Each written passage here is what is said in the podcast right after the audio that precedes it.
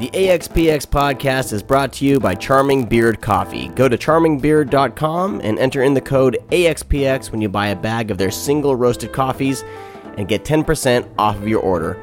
Charming Beard Coffee, quality small batch single origin coffee for the discerning coffee drinker. Beard not necessarily required.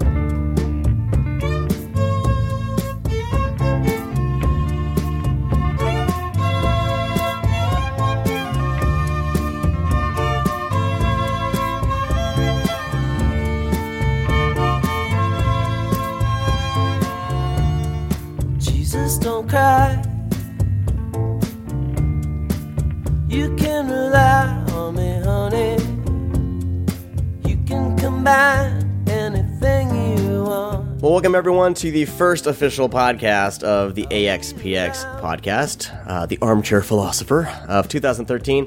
I'm your host, Sean Duregger. Uh, with me, as always, Joey Avalos. What's up, man? How you doing, Sean? Good to talk to you. It's been uh, it's been far too long. Uh, I've been trying to get a uh, an episode going sooner, but uh, we we ran into a bout of lice, so that prevented it.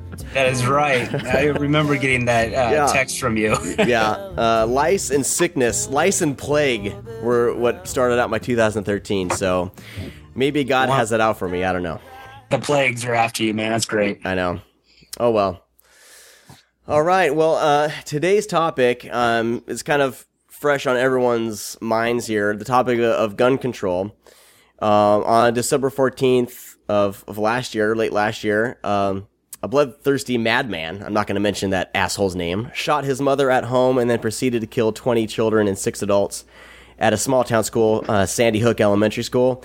This was the second deadliest school shooting in U.S. history after the 2007 Virginia Tech massacre, and it can also be considered one of the most heinous with uh, the killing of innocent children.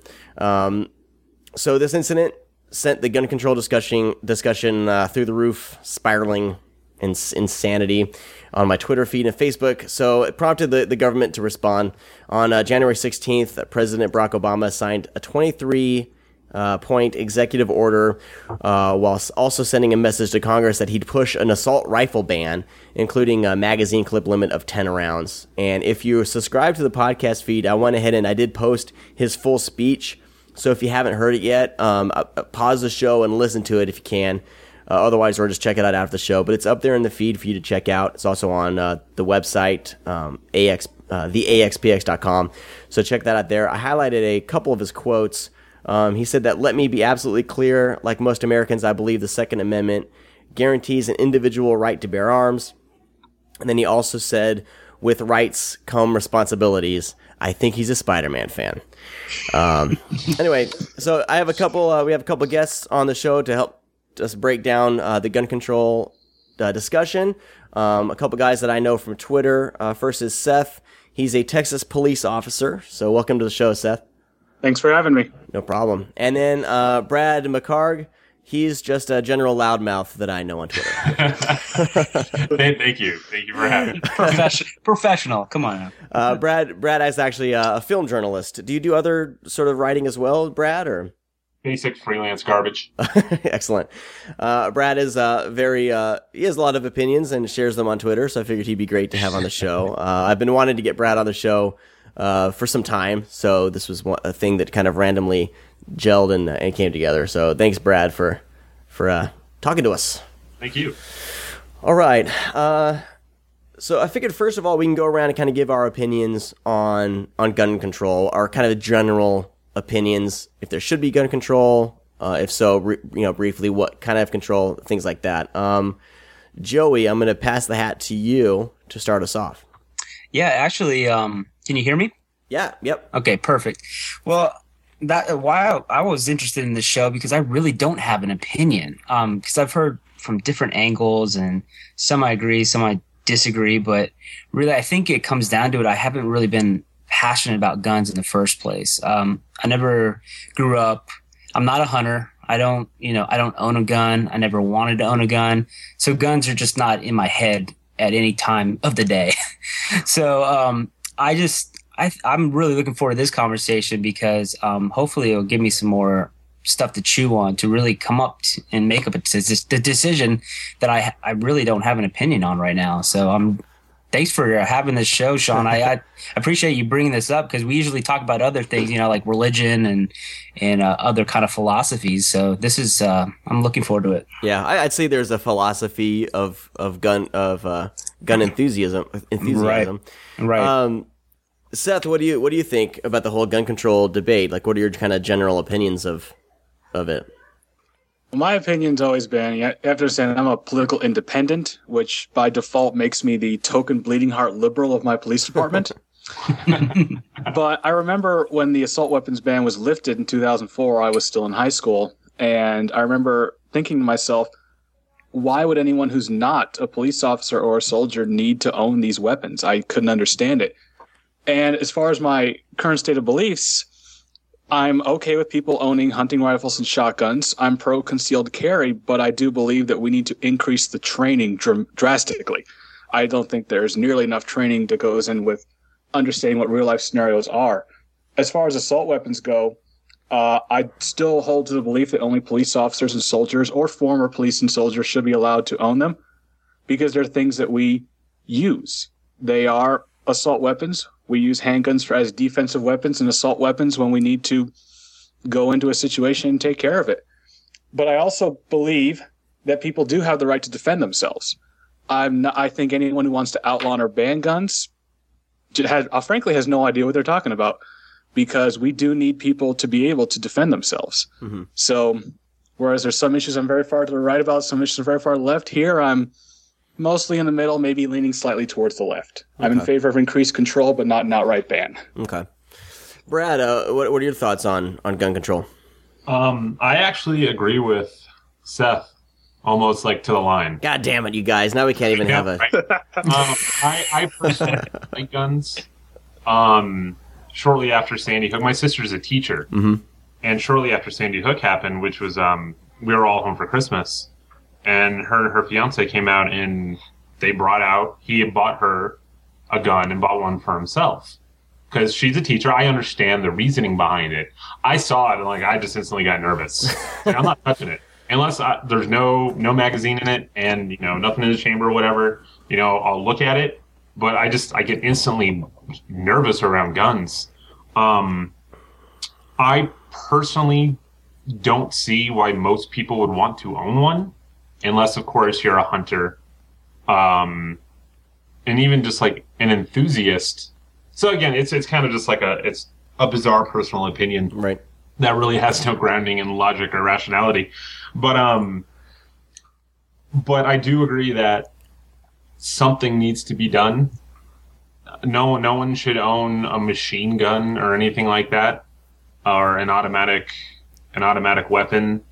Um it's I, I think it's there's a lot more to it than just saying ban all guns. Right. Like why would you ban all guns? That's stupid especially since like the the going back to what Seth said about um the concealed carry. Uh-huh.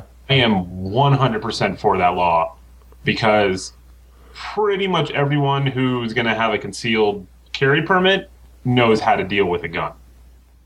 Right. I, I- that's probably kind of a generalization or just an assumption on my part, but it, 99% of people who own guns own them responsibly and aren't going to go on a massacre anytime soon. So obviously, the outright banning of guns is a completely foolish decision. Right. So Good man, and that's that's it, it's good. I'm, I'm actually thinking about doing a a um, a part two. I'm going to be talking to my dad uh, tomorrow, and he's very much libertarian uh, gun owner. He, actually has a concealed carry permit, so I'm going to talk to him exactly the specifics and how he got it. And then uh, I'm going to be trying to get a hold of my uncle, who's kind of more le- leaning more to liberal, and I think more. I'll talk to him about it more. Kind of he supports a lot of uh, banning of guns. So uh, I'm going to have a talk with them. Uh, Hopefully, we can elaborate kind of those mindsets uh, a little more in the kind of the part two. If you're not sick of uh, gun control, the gun control conversation after this, but uh, my, I guess my my opinion on gun control. Um, I was raised around guns. Uh, we we lived in uh, Northern California, and my dad would, when I was young, like uh, gosh, seven or eight, he would take he bought us 22 rifles and would take us to the shooting range. So during that, we learned a lot about how to properly use a gun, how to load a gun. You never point a gun at anyone. If you are not using the gun, you make sure the chamber is open, bullet cleared. Um, and, and so we learned at a young age kind of responsibility with a weapon. So I, I value that uh, that experience. So I have no problem with anyone owning a gun at all as long as they know how to use the thing. Um, uh, we moved we moved to Iowa, so that's definite uh, definite hunting country. So I was around shotguns, uh, pistols.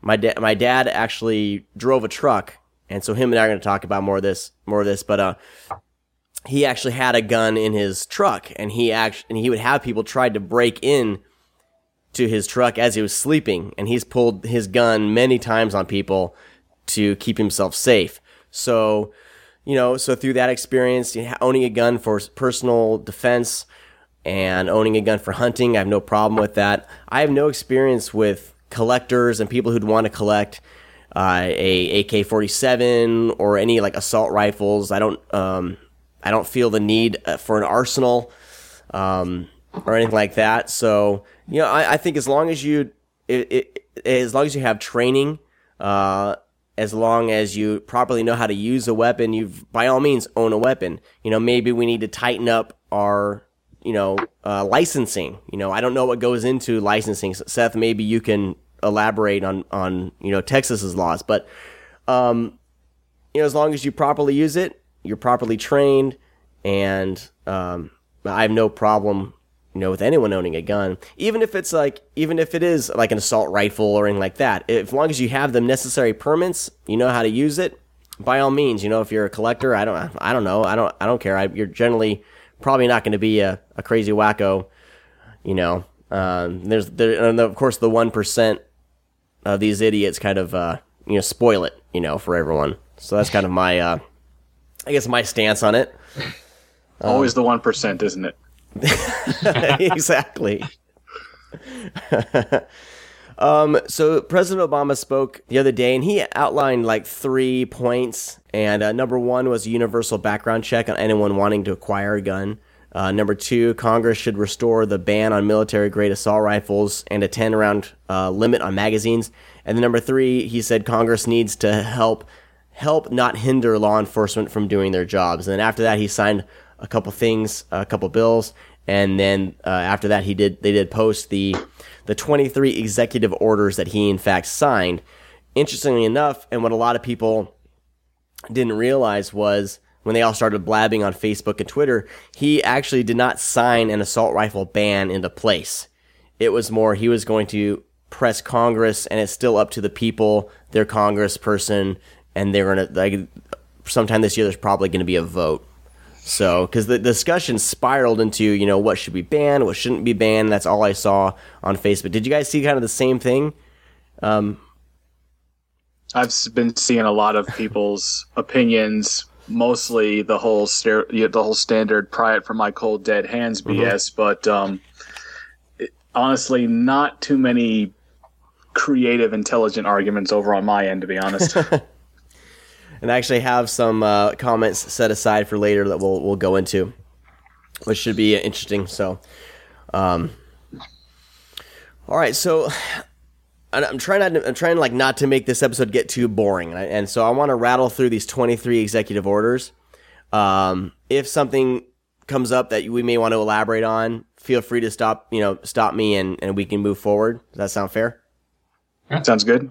Okay. All right, so the n- number one, uh, issue a presidential memorandum to require federal agencies to make relevant data available to the federal background check system. Uh, number two, address unnecessary legal barriers, particularly relating to the Health Insurance Portability and Accountability Act that may prevent states from making information available to the background check system. Number three, uh, improve incentives for states to share information with background the background check system. Four, direct the Attorney General to review categories of individuals prohibiting prohibited from having a gun to make sure dangerous people are not slipping through the cracks. Uh, next, five pr- pros rulemaking to give law enforcement the, abil- the ability to run a full background check on an individual before returning a seized gun. Number six, publish a letter from ATF to federally licensed gun dealers providing guidance on how to run background checks for private sellers. Number seven, uh, launch a national safe and responsible gun ownership campaign. Eight, reviews safety standards for gun locks and gun safes. Number nine, issue a presidential mem- uh, mem- memorandum. Ah, can't talk. To require federal law enforcement to trace guns recovered in criminal investigations. Number 10, release a DOG, DOJ report, DOJ report analyzing information on lost and stolen guns and make it widely available to law enforcement. Uh, 11. Nominate an ATF director. 12. Provide law enforcement, first responders, and school officials with proper training for active shooter situations. 13. Maximize enforcement efforts to prevent gun violence and prosecute gun crime. 14. Issue a presidential memorandum directing the Centers for Disease Control to research the causes and prevention of gun violence. 15. Direct the Attorney General to issue a report on the availability and most effective use of new gun safety technologies and challenge the private sector to develop innovative technologies. 16. Clarify that the Affordable Care Act does not prohibit doctors asking their patients about guns in their home. 17. Release a letter to healthcare providers clarifying that no federal that no federal law prohibits them from reporting threats of violence to law enforcement authorities. 18. Provide incentives for schools to hire school resource officers. 19. Develop model emergency response plans for schools, houses of worship, and institutions of higher education. 20. Release a letter to state health officials clarifying the scope of mental health services that Medicaid plans must cover. 21. Finalize regulations clarifying essential health benefits and parity uh, parity requirements with ACA exchanges. 22. Commit to finalizing mental health parity regulations. And number 23.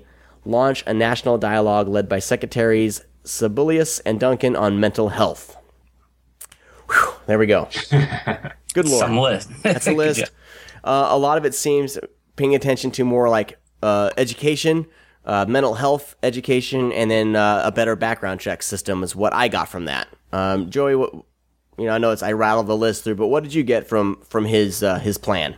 I, I honestly, I don't see anything that jumps out to me that's unreasonable. I mean, I think they're pretty, pretty straightforward. Um, I, I think I get the issue more. I have no issue with Obama's 23 executives. I guess I haven't, I need to dive into it a little bit deeper, but I might find some. But other than that, I, I pretty much agree with everything that Yeah. you said. Yeah. So, uh, Seth, on, on that on that list, the list that I read, what are your and is, does anything jump out to you, or does that seem like a pretty reasonable list?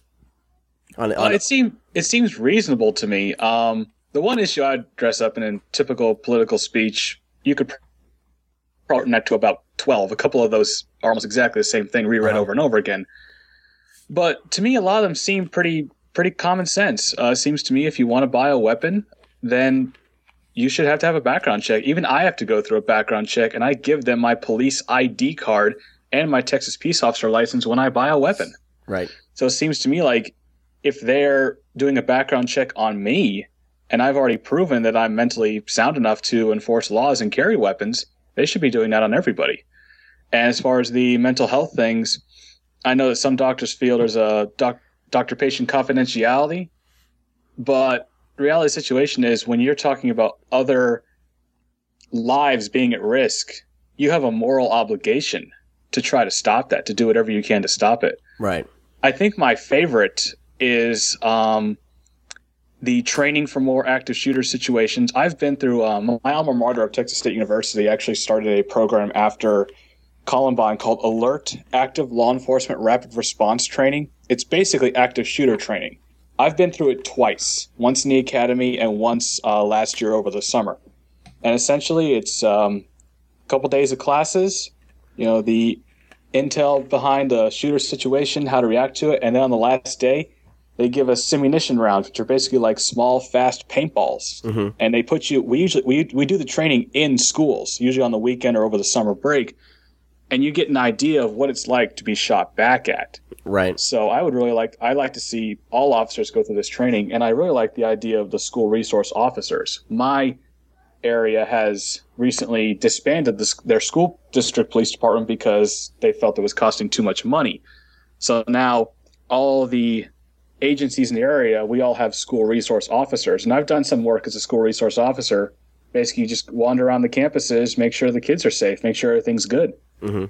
And we really do need more things like that. So overall, I'm I'm pretty good with this list. Yeah. Yeah. I mean, yeah. I mean, nothing. I was expecting to find something, but I don't. Uh, I don't know. I'm like, I'm kind of okay with it myself. Brad, do you have anything? Do you have anything to add, Brad? No, I mean the list clearly focuses uh, less on obviously banning guns. I mean, he did say he wanted to push through the point that he wants to ban uh, magazines under what ten rounds or Mhm. uh, and what have you. But um, the the focus, as these executive orders seem to be on, is about training, mental health, and making sure guns don't get in the hands of people who should not be owning guns. Right. Um, obviously, whether or not it's going to work in practice remains to be seen. But me personally, I don't see how anyone, even a diehard gun owner and collector, beyond the the magazine limit, Mhm. beyond that one, because for a collector, I can imagine that would be a just a big, big flat out no for them Right. beyond that, not one of these executive orders seem to be an issue. The only one that I think could pose a problem would be a federal database of people who own guns. Right. I think that kind of crosses a line into into territory that you know on the face of it you think yeah it could be a good idea because now we know who owns the guns but at the same time is there a federal database for people who carry medical marijuana cards right. um that's actually a legit question i don't know if there actually um I don't know. but th- that's the only one that I can see posing a potential problem. Um, but of course, the most of the people who are up in arms about this, that like I've seen two types of people. You've got responsible gun owners who just are flat out, oh, Second Amendment, don't infringe on my rights. I have every right to own a gun. I'm not going to kill anyone. Blah blah blah blah blah. Then you've got the uh, the Alex Jones type people uh-huh. who who think that this is the next step towards the government completely taking over your lives and and you know tyranny, blah blah blah blah blah blah blah. It's like that's not going to happen. Right. I mean, yeah, we are not in such a horrible state that our government is going to completely take over and we're going to have no means to protect ourselves.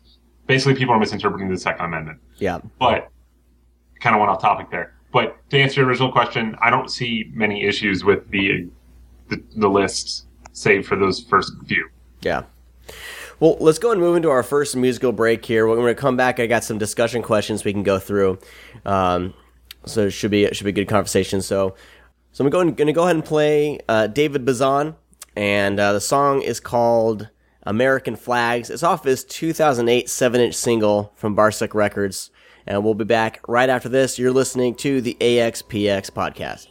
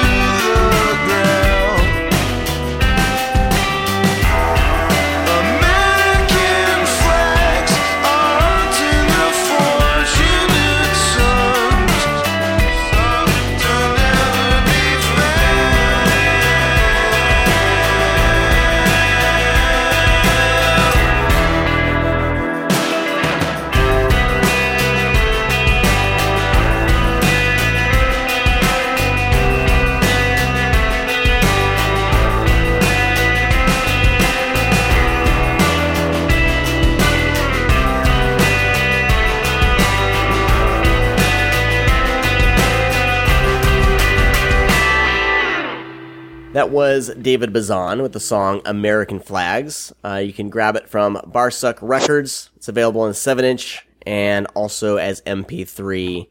Um, good stuff from him. We'll be hearing more from him a little bit later. Um, and you can also go to davidbazan.com and find more of his music.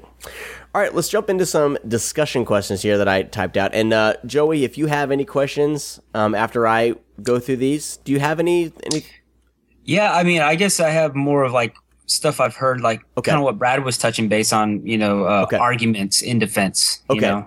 All right, cool. Uh, so we'll go through these discussion questions and we'll kind of do a round table uh, answering these questions and uh, kind of just discussing back and forth. And, uh, you know, it sounds like it's funny because we're all kind of uh, in agreement in one way or another. So that no sparks are going to fly on this show, people. Sorry. Which is good. I mean, it's just we're getting this conversation out. And uh, then people can comment like all they want on Facebook, I, I guess. Um, but yeah, I would love we'd love to hear from. If you have an opinion on this, definitely on Facebook. Uh, go to facebook.com slash the axpx.com and on this post, you know, type away. You can also send an email to to me and I can read it on the next show if you guys want. It's Sean S E A N at the axpx.com or of course fire away on Twitter at uh, the axpx. All right. So uh, first discussion question, and I just kind of last night. Uh, just threw these down. If uh, and I actually added one that you guys don't have on your list, so we'll uh, we'll we'll talk about that in a second. All right, so in in your ideal society, like if you were, I was in a, uh, I had I had these like reviews with our one of our bosses at work, and he said, if you were king for the day for a day, what would you do here at at uh, at at work? And of course, I was like, well, I don't know. do you really want me to answer that, sir? Um, but what would be your like preferential gun control legislation? Um, Joey, what do you think? Man, starting off with me. Yeah, Thanks. uh, king of the day. Okay. well, I honestly, uh, it's really tough because I mean, I do believe in the Second Amendment. Um, that we need to protect yourself from, you know, intruders in your home, or if anyone's um, causing any threat to your loved ones, your family members, or society in general. But um, I think what we could touch base a little bit later on is just the whole Second Amendment and even the Constitution. I mean, is there going to get to a point that we're going to have to update some stuff because, you know, it's not the 1700s anymore? Um, and like, this is a valid question, I think, you know, that um, I'm all for the Constitution and people's rights, but, you know, I, I do think we need to probably, it's going to get to a point, society and, um, the world in general is, it's changed so much and drastically that do these things do these amendments and these rights still uphold and are they really clear enough uh, to protect people's rights and if we need to adjust them. So um, in my society i wish there wasn't guns. If i had an ideal society um, that doesn't mean that violent crimes wouldn't um, happen. Um, i guess i'm kind of like brad. I get a little nervous around guns. So i mean in my i don't have one in my house so it makes me feel better because i don't I hear so many horror stories about kids, you know, accidentally getting into them and shooting themselves, or even the owners have more of a chance. I've heard, and I don't know how much this is true, but you know, uh, correct me if I'm wrong, but most homeowners that have guns, they ha- they're more likely shooting themselves than actually having to use it against someone else. So that's my ideal situation. That, that no guns, but is it reality? No, of course. Brad, uh, what do you think? Um, my, my ideal society, you know, obviously, no no guns would be awesome, but obviously that's not the reality of the situation. Um, my preferential gun control legislation would be just you know stricter stricter rules and regulations involving acquiring a gun. Obviously, you have you know gun runners, underground gun trade. Prohibition never works, Right. basically. And um, but stuff like uh, I think I read a statistic like for it was forty or sixty percent of gun sales were done as individual gun transactions at by either individual um, uh, not non-licensed sellers, but like at gun shows, Mhm. where obviously you can go in, as far as I know, correct me if I'm wrong. You can go in, show an ID, pay money, and walk out with a gun. That I, that I just think is absolutely ridiculous. Um, that is something that I think definitely needs to be to be worked on. Um, I'm not saying get rid of gun shows. I'm just saying, you know, yeah, here here's a gun. We'll do our background check. We'll put you through the database, do all that jazz, and then we'll send you the gun or what have you. Um, so it's, you know, my preferential gun legislation. A lot of it has less to do with outright banning guns and more to do with keeping guns out of the hands of people who shouldn't be owning guns. Yeah. Seth, Seth, what are your thoughts? There are two things I like to bring up right now. Again, we've discussed the Second Amendment fairly frequently, Uh-huh. and I do believe that people have the right to defend themselves. But I also believe that if the purpose of the Second Amendment was truly to have the citizens protect themselves from big bad government and all that sort of thing, why bother including the phrase well regulated militia at all? To me, that says the National Guard, a state militia. But beyond that, the big argument I kept seeing after this whole thing was we need to be more like Israel and Switzerland. They allow all their citizens to have guns and all that stuff. And there was a great article, I've actually got it pulled up right now, from the Washington Post by Ezra Klein, dated December 14, 2012. Myth busting Israel and Switzerland are not gun toting utopias. And if I may, I'd like to quote this article real quick. Um, it uh, quote in Israel, they're very limited in who is able to own a gun. There are only a few tens of thousands of legal guns in Israel, and the only people allowed to own them legally live in settlements, do business in settlements, or in professions at risk of violence. End quote. And to me, that seems like the basic idea. Now, granted, we are a very different culture than Israel. We are not, thank God, in a constant state of war, and we're not in a constant state of being under attack. But we do have a violent culture, and we can try to throw a scapegoat all we want at that, but the fact is, we don't know it right now. And I do believe people have the right to hunt, hunting rifles, right to home defense, you can use a shotgun for that, a right to personal defense, a handgun. But if you do want something that could be classified as an assault weapon or something that's a little more dangerous, you need to give us a reason. why why do you need this weapon? And I get into a lot of debates with my more conservative friends about, you know, why do you need this uh, assault rifle? Why do you why do you need it? And their answer is always because I want it. And it's like, okay, um, why do you personally need it? What are you going to use it for? Second Amendment, and it's like it's just a circular line of reasoning that I don't understand. Yeah. Now, me personally, if you ask me, why why do I want to own an assault rifle? Because I am a police officer. Um, I live and work in the same city, and I have had people threaten me. Sometimes you get called up last minute, and we have a lot of schools, a lot of businesses here that something ever happens. You know, again, it comes back to what I was saying earlier. Handguns for police officers are primarily defensive weapons. If we are ever going into a situation, into an active shooter situation, we take rifles. And the reasoning behind that is because it comes down to you want to know what an assault weapon is? That's an assault weapon. We go in with the intent to stop the violence. We are actively searching for whoever is killing and hurting these people. We're not looking there to defend ourselves. We're not looking to, you know, necessarily protect ourselves or people at that point. We're looking there to stop the threat.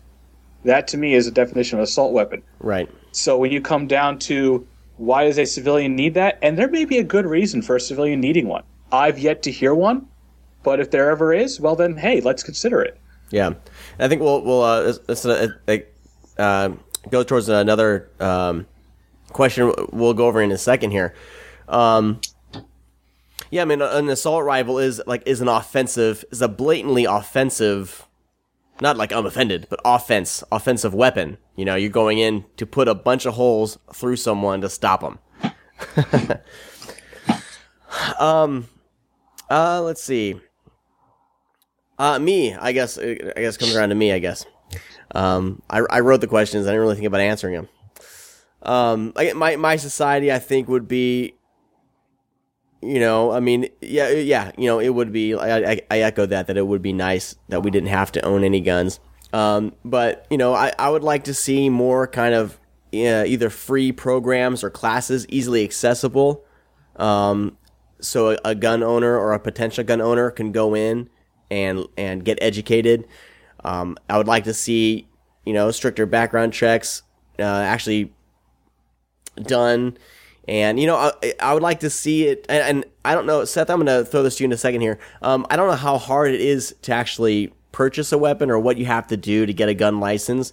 But you know, it almost seems like, and I could be wrong, that it's easier to get a gun license and get a gun than it is to get your driver's license. Seth, am, am I wrong or right in that assumption? Honestly, I, I think it would depend. I don't Uh-huh. I could I don't have any hard numbers for you. Okay. I can tell you that it's it's fairly easy. A background check for me takes about five to ten minutes, but granted, I'm a police officer. I handle my police ID. They pretty much just call the ATF. ATF says, "Yeah, he's good to go." Okay.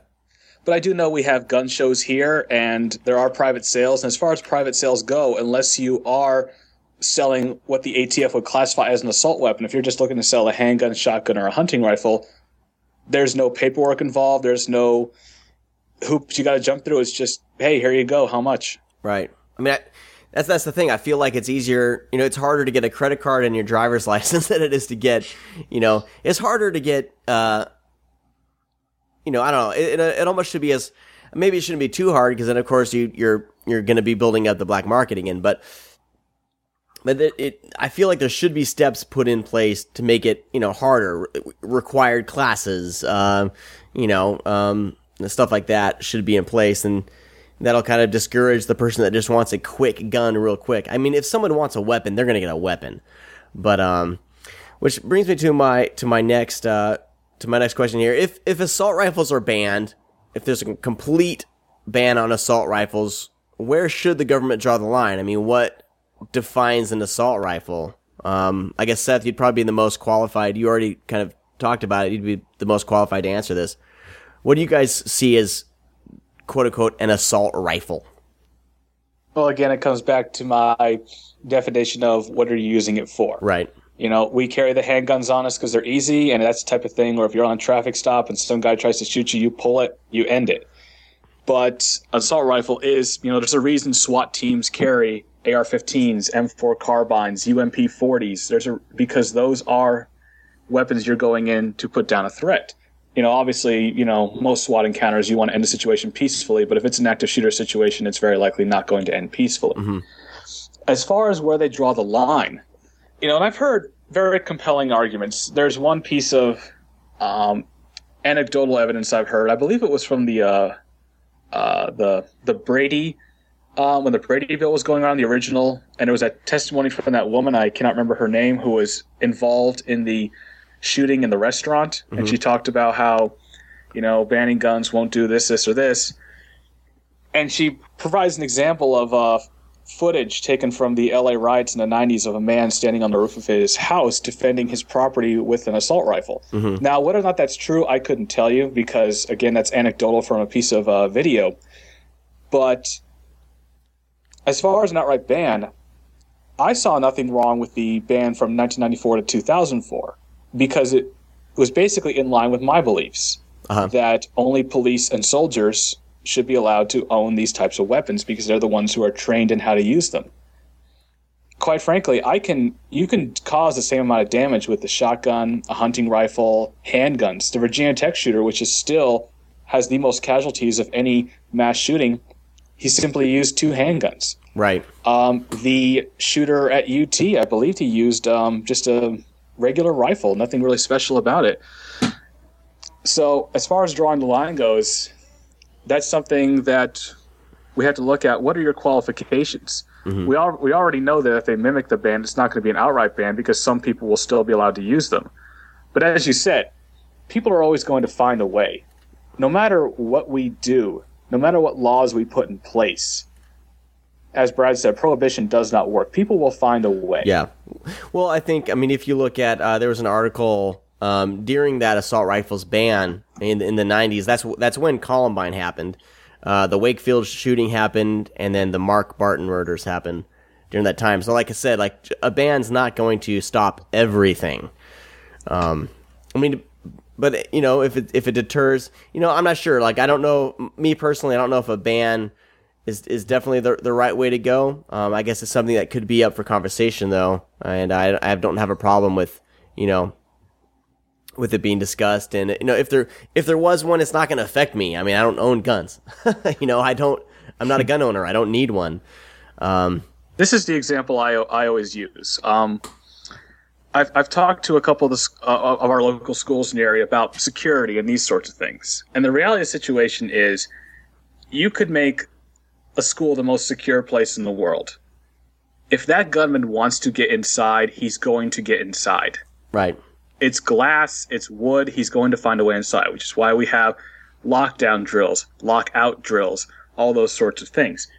But the best you can hope to do in any active shooter situation is slow them down. Mm-hmm. Make give enough time for the police to mobilize to get in place. And again, when Columbine happened, the police did what they were trained to do. The SWAT team was assembling, and they were trained in an active shooter situation. You wait for SWAT, but unfortunately, SWAT takes an average of 45 minutes to assemble, Right. which is why alert training was put in place to teach regular patrol how to respond to an active shooter. And the laws are kind of the same way. Article I have also in the Washington Post um, showing a study tracked by Mother Jones of U.S. mass U.S. shootings from 1982 to 2012, and almost 50% of them, the weapons were obtained legally.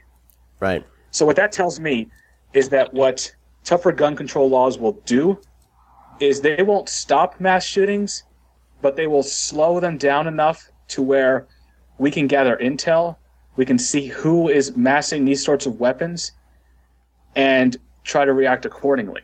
But we can never outright stop it. Yeah.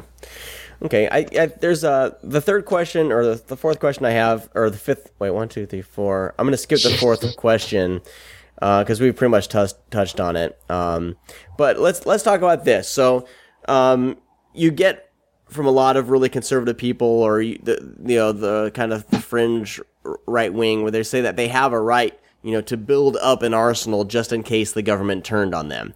So, do you guys think?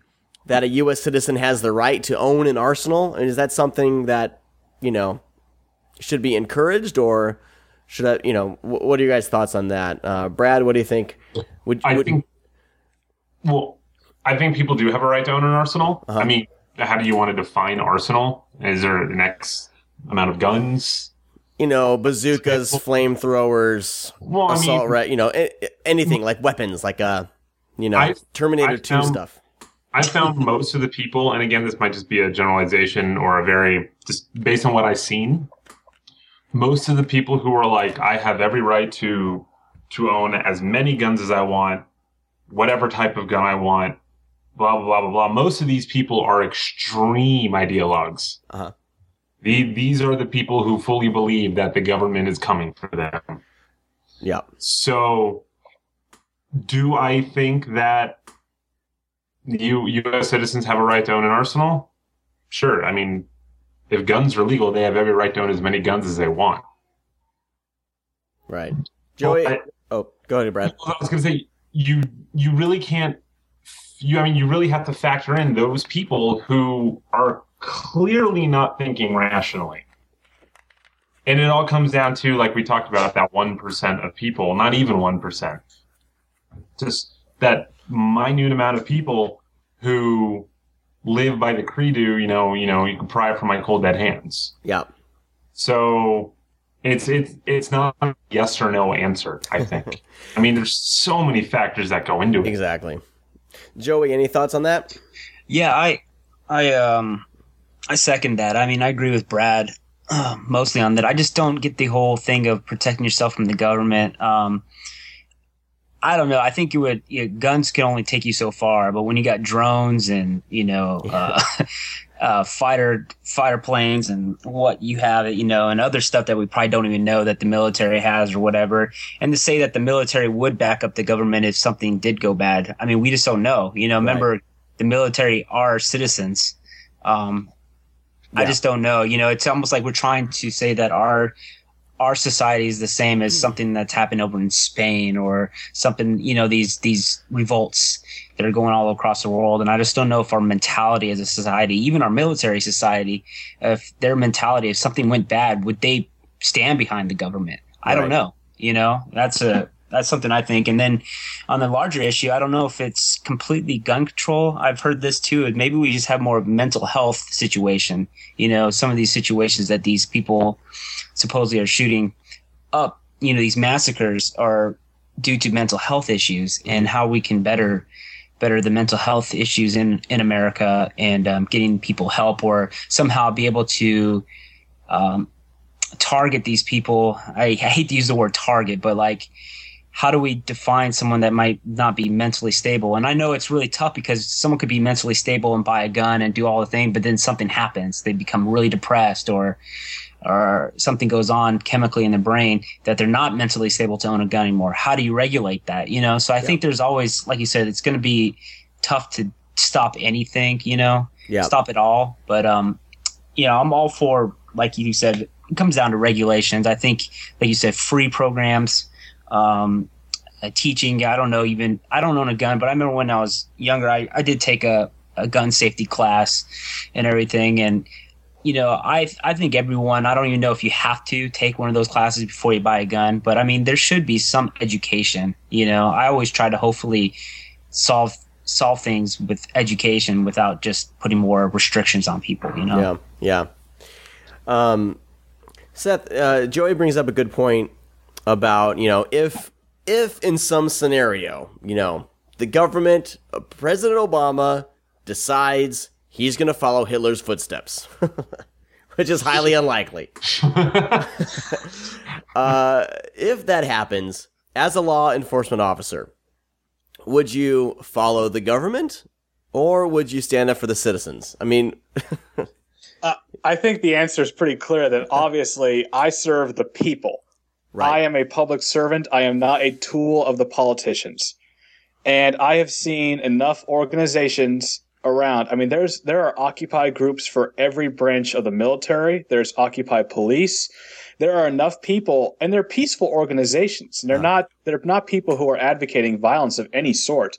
But there are enough people who who side with the public and side with the people that I truly don't think that's something we have to worry about. Now, what's interesting is when we bring this up. I mean, fir- first off, let me just say this. Okay, you own your AR-15, your AK-47. If the government really wanted to take over, do you really think that's going to stop a tank? Do you think that's going to stop a Predator drone, a B-2 Spirit? No. If the government wanted to take over, they'd have done it by now.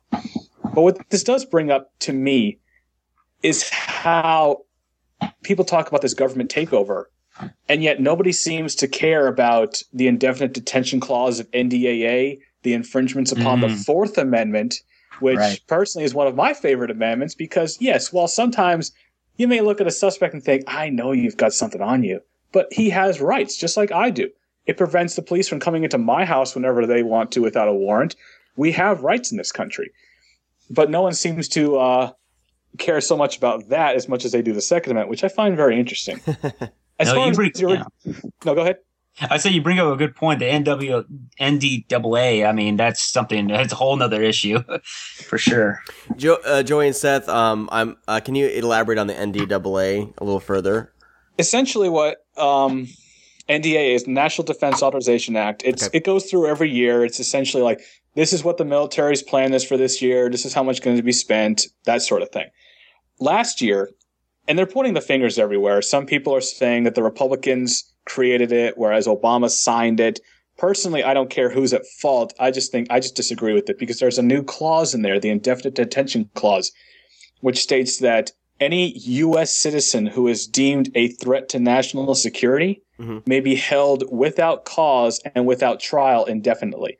Essentially, it almost sounds like a permanent suspension of habeas corpus. hmm But the reality is, we are not currently in a state of war because the president does have the right to suspend habeas corpus in state of war, regardless of whether or not we agree with that. He does have that right. But what scares me is Obama has said he will never use it.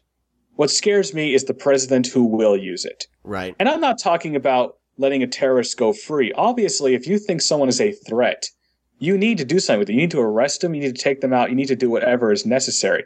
However, we have due process of law. We cannot just circumvent that. And what scares me, and again, this this may sound like some sort of the conspiracy ramblings of people who are like Alex Jones, who are fiercely arguing the Second Amendment. But what happens if we ever do get to that time where if I tweet or post something on Facebook, I disagree with Prop 104 or whatever, and you never see me again? That's what scares me Right. it- more, more more than this, to be honest. Yeah, well, But we are. But getting back to the original topic Yeah. at hand, uh, as far as the arsenal, my partner has what you would call an arsenal. He has shown me pictures of all his guns, and he doesn't even just have. I have one of this gun. I have one of this gun. No, he has like four of the same type of rifle. uh-huh. He's a gun collector. He's also a man who I trust with my life, who I have literally walked through hellfire with this man, and we have done so many things I still can't talk about because the cases are under investigation. Someday I will because they make for very good. But he's a person who I trust. So as far as an arsenal goes, like uh, you guys have already alluded to, it depends on what are we defining in uh, explosive weapons and that sort of thing. Then that's something they shouldn't be having. You know, if someone has 522 rifles, then is that an arsenal? right. We don't know. So that, that that's it is a non-issue. It's more of the state of what type of weapons are they, and what's the personal state. Yeah. Um, I, I, I, I threw this out on Facebook the other night, kind of joking, like half joking, but I, I, I posed the question like, well, what about like weapons like flamethrowers or bazookas? Like, are those legal? You know, like for the gun collector or whatever. And I kind of did did it tongue in cheek. But uh, one of my friends, uh, we go back. I used to live with him in Oklahoma. He was a roommate of mine. Uh, now he's very much a, a gun enthusiast, gun collector, and um, he is you know very much up in arms. I was trying to get him to come on the show today, but he he had to work.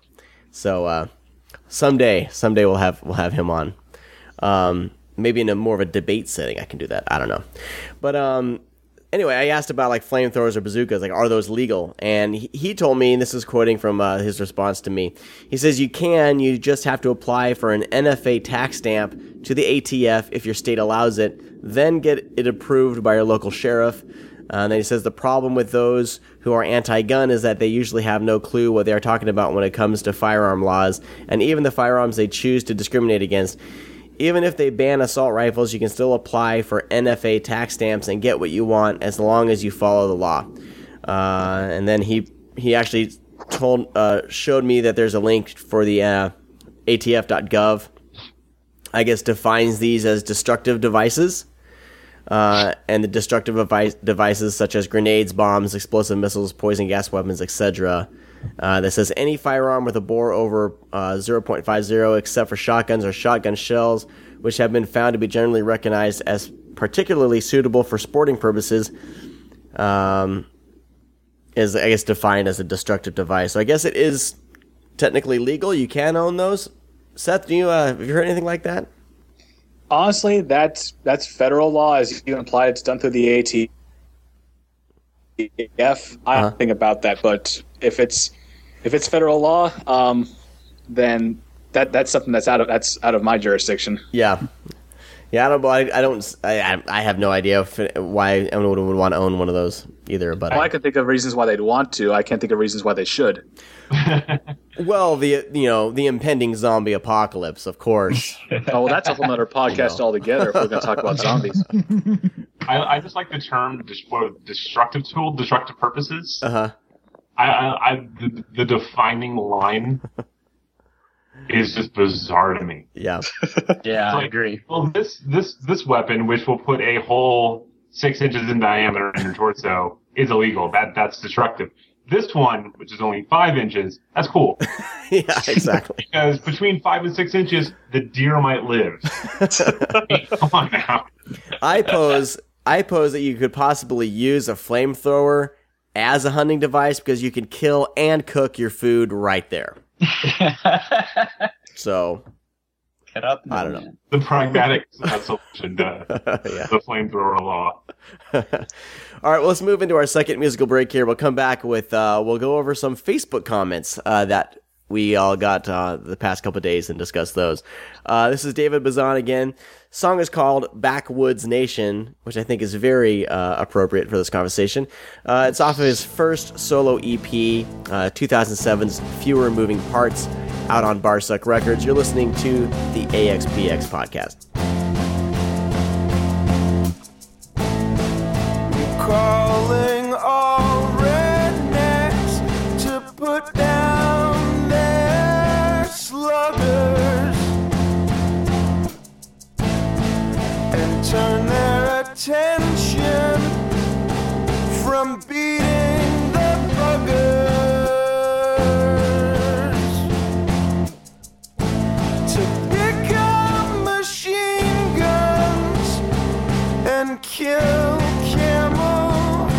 fuckers.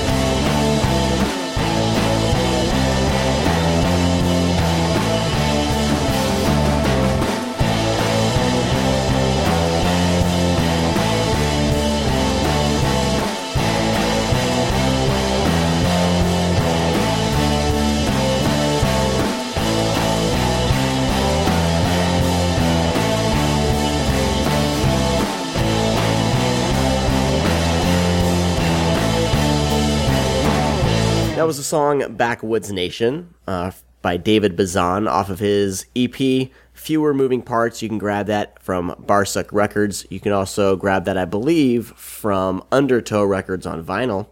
Uh, you can actually grab all his stuff on vinyl, which is awesome if you're a fan like I am. Um, all right, well, let's. We got uh, Brad McHargue, uh, of course, my co-host Joey Avalos. We have Seth, who is a law enforcement officer from Texas, and myself, still chatting about gun control. Um, in this last ses- last section here, I combine a whole bunch of Facebook comments uh, that you know ended up on Facebook and everything. And I'm not going to read anyone's names. I've left all the names out. Um, Joey, did you have a few Facebook comments that you'd want to uh, kind of pick and and uh, and read some of the more uh, either you know thought provoking or entertaining ones? Yeah. well, I think one, I mean, some of them already kind of say, stated the same things we said. Yeah. Um, but the one that stands out to me right now, it says, um, Hey, Joey, if states can pass laws making federally illegal substances legal to buy and use in their state, why can't each state then pass gun laws making it legal to own whatever type of gun they see fit, even if it's deemed illegal by the federal government? Who would they prosecute first, the gun owner or the pothead? Hmm. Did you have an answer for them? I don't. I don't have an answer. I mean, it seems like more of a, a libertarian kind of viewpoint of letting the states decide. You know, Yeah. uh, keep keep the government as small as federal government as small as possible, and which I'm all for. I just don't. Yeah, I mean, it's it's a it's a question for sure. Um, you know, and then it continued the, the whole comment. Someone put, "Marijuana is a medicine for some people, like cancer patients. Guns are not medicine." You know, someone went after that.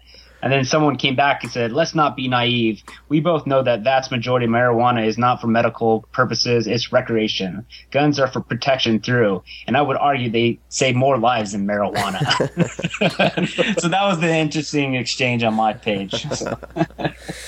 Nice. Um, Seth or Brad, did you have any that you stick out in your mind? I know you don't have any written down that were just like kind of batshit, like what the heck is this person talking about? Did you have any kind of just uh, just really out there arguments?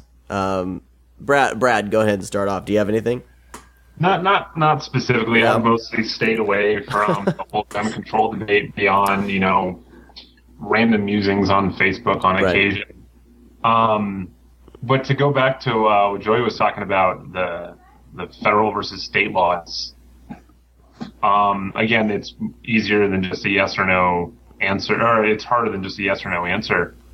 I think the idea of states laws when put in the contrast of you know federal laws is absolutely ridiculous.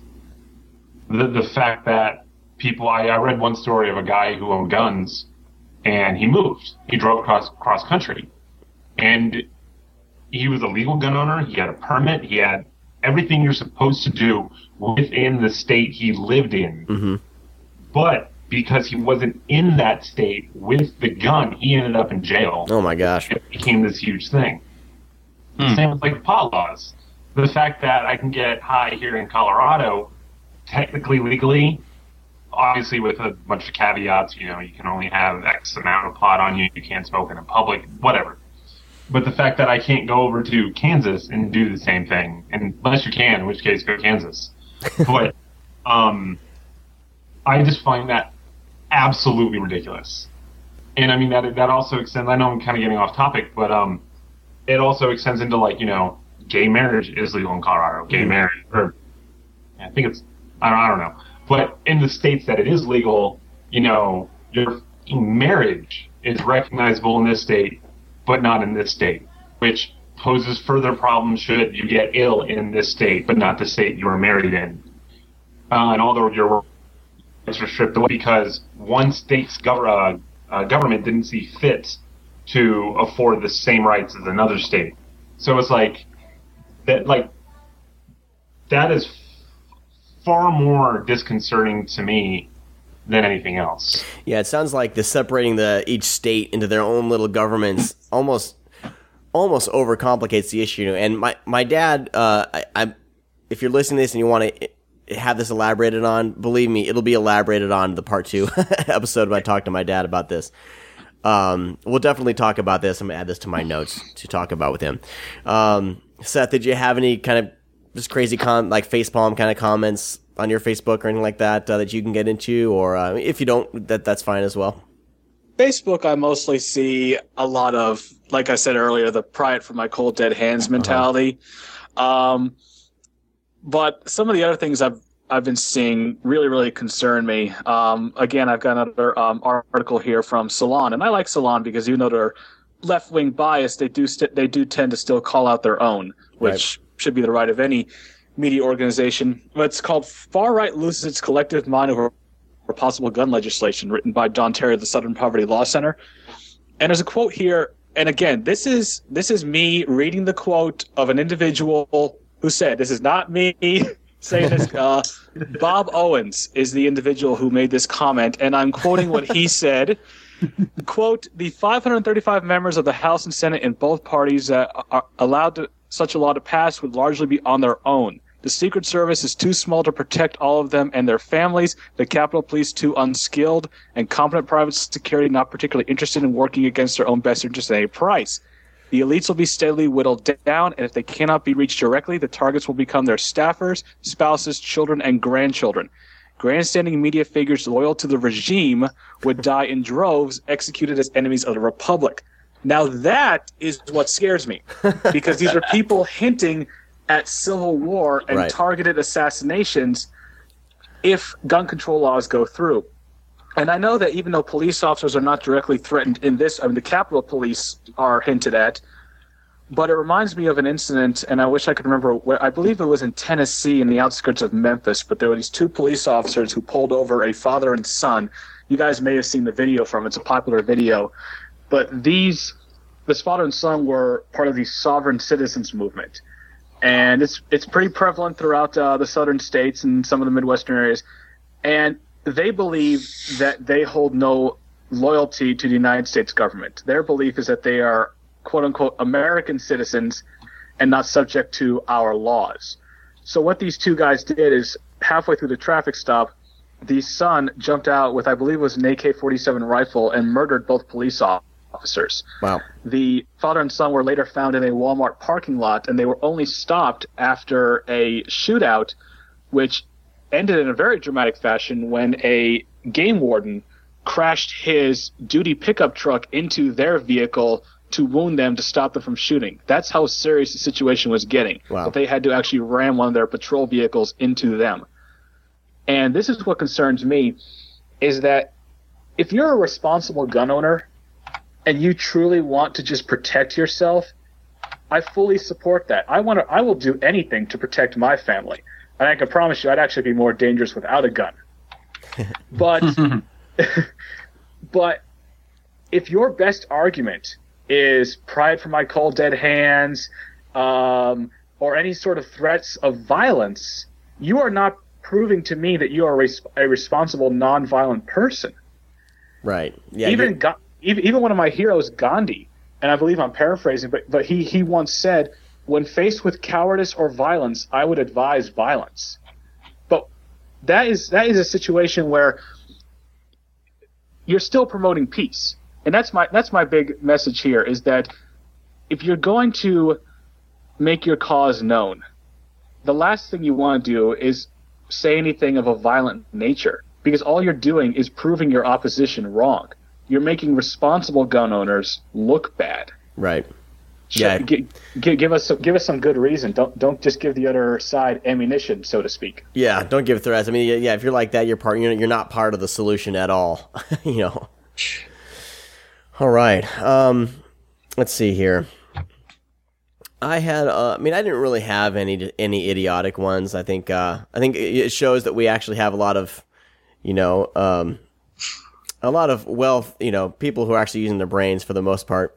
so I didn't have any major ones. Um, let's see. The one only one that I can pick out here is uh, there was an exchange on my personal one, and uh, from one of my friends, and he said, and I think I'm adding a few, kind of pushing his together into kind of a paragraph. He said, "I own several quote assault weapons."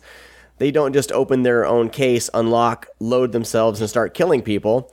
Government infringing on our rights is more frightening than people with guns. I own guns, but because I enjoy shooting. I target, shoot, hunt, and shoot competitively. But most of all, I have won because our Second Amendment in the Bill of Rights states I can. Seth. um, I also have several pistols and other rifles. Shooting sports are and have been a way of life for me. I don't see how demonizing a piece of metal will keep any of you safer. Good people with firearms can. Criminals will always break the law, but saying that a law abiding citizen should be punished for the firearm he or she chooses is an infringement on our rights. I'm all about freedom. My forefathers and family members didn't fight in countless wars and come home maimed and heartbroken so that government can dictate every action or choice I make. Planned Parenthood kill over 300,000 babies a year. Oh, Assault rifles kill a total of 1% of all firearm related deaths last year. More deaths were caused by murder with a hammer than assault rifles last year. I'm not sure where he got that last statistic, statistic from.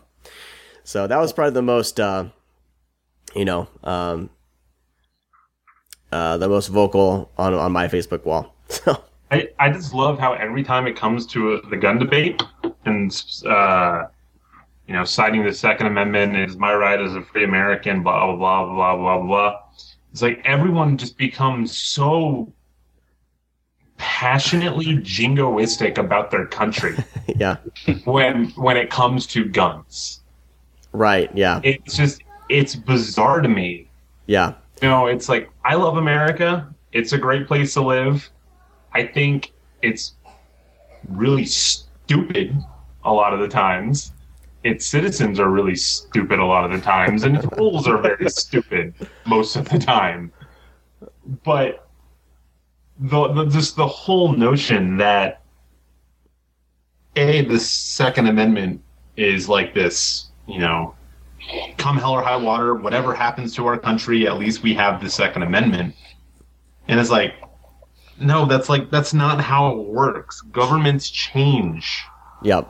Didn't didn't um they explicitly state that the govern the the Constitution and everything should be amended every twenty years?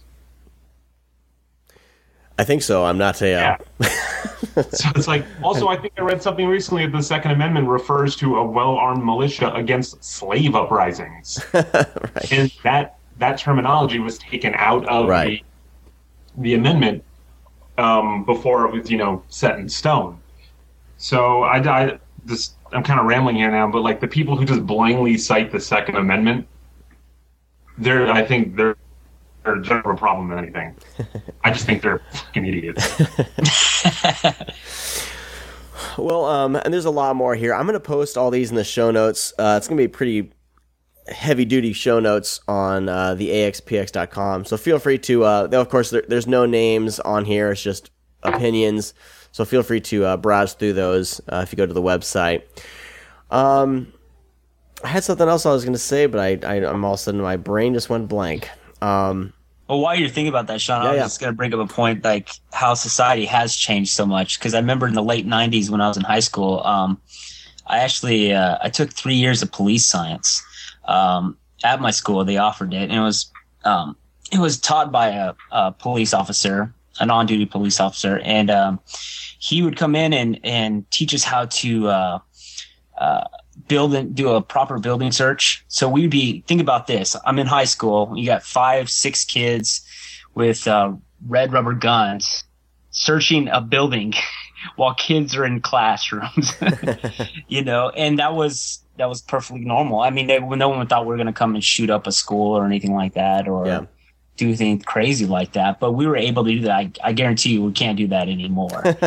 um, but just it's amazing to see how society has changed so much, and that you know it does bring something to light that there has to be some kind of change. And I don't know if it's just it's tough because when society change, we always look at what what we always jump to the conclusion of what caused what we think caused the outcome. But there's so many different elements going into societies and our way we think, our philosophy as a as a nation, as a world, um, how we think about others, and you know, think about it. I mean, our thoughts on on um, just being discriminated to different races, and even you know um, the whole the gay rights issues. I mean, that's changed drastically through the years. And I mean, it's just like this when it comes to guns. I think we always need to have a refresher and say, hey, you know what? We do not live in a society like the 1700s anymore, or the 1800s, or Yeah. the 1900s. It's going to constantly evolve, and we all have to take that. And we can't. That's why I have a little, I'm like 50 50 on the whole, like, Second Amendment, this and that, that, you know, and it all depends on what it really means, yeah. you know? So. Yeah. Wait, do do I still need to provide quarter to soldiers? exactly right. exactly. I, exactly. got- I got a small place and couch isn't very comfortable. I don't I don't think that would work out too well. Yeah, exactly. Here's uh, here's what I was gonna say. Uh, I thought I, th- I find it interesting that you know with the far right um, um, people that we talk about, the, and I you know I I genuinely I, I hate the term right, left, liberal, conservative, and all that kind of stuff. But I guess everything has to have a label, right? So, um, anyone on that kind of the far right, um, they they want to regulate gays, they want to regulate a woman's vagina and reproductive organs, but don't regulate our guns. You know, it's like that kind of mindset, like there's something wrong there, you know? So I, I feel like, you know, we keep the conversation going and try to get as much rational rationality into, into the conversation as possible. And I think the one thing I'm noticing, and I can tell, you know, you know, Brad and I, you've, we've had our disagreements on Twitter before, but I can tell I'm, I can tell I'm talking with a group of people who, regardless of where we put ourselves, we're all very open-minded. We all tend to be somewhere in the middle. And the fact is, I think most of society is in the middle. Yeah. Most police officers I know are in favor of stronger gun control. Most people I know, including myself, are in favor of gay marriage. You know, things like that. But the problem is, m- my personal hypothesis label of it is I call it the, the concept of the loud minority, which is the people who are the most extreme on one side are going to be the most vocal on the subject. And that's why that's what we see in the media. Exactly. We see the people on the far right, on the far left. And as a result, the people who we continue to elect are what would we what we could call extremists because they, they are far left, far right. And if that's truly where your beliefs lie, that's one thing. But the way the two party system is, I could never make it in politics. Number one, I'm too honest. Number two, I would very likely be assassinated because of I would anger some people. And number three, I'm an independent, maybe leaning slightly to the left. And the result, and the problem is all the political parties wouldn't want to work with me. They'd say, no, you need to choose one side or the other. I was like, well, how do you feel on this issue? Oh, I'm pretty conservative about that. Oh, okay. How do you feel on this issue? Well, I'm liberal on that. No, you have to be conservative on it. You have to be liberal on it.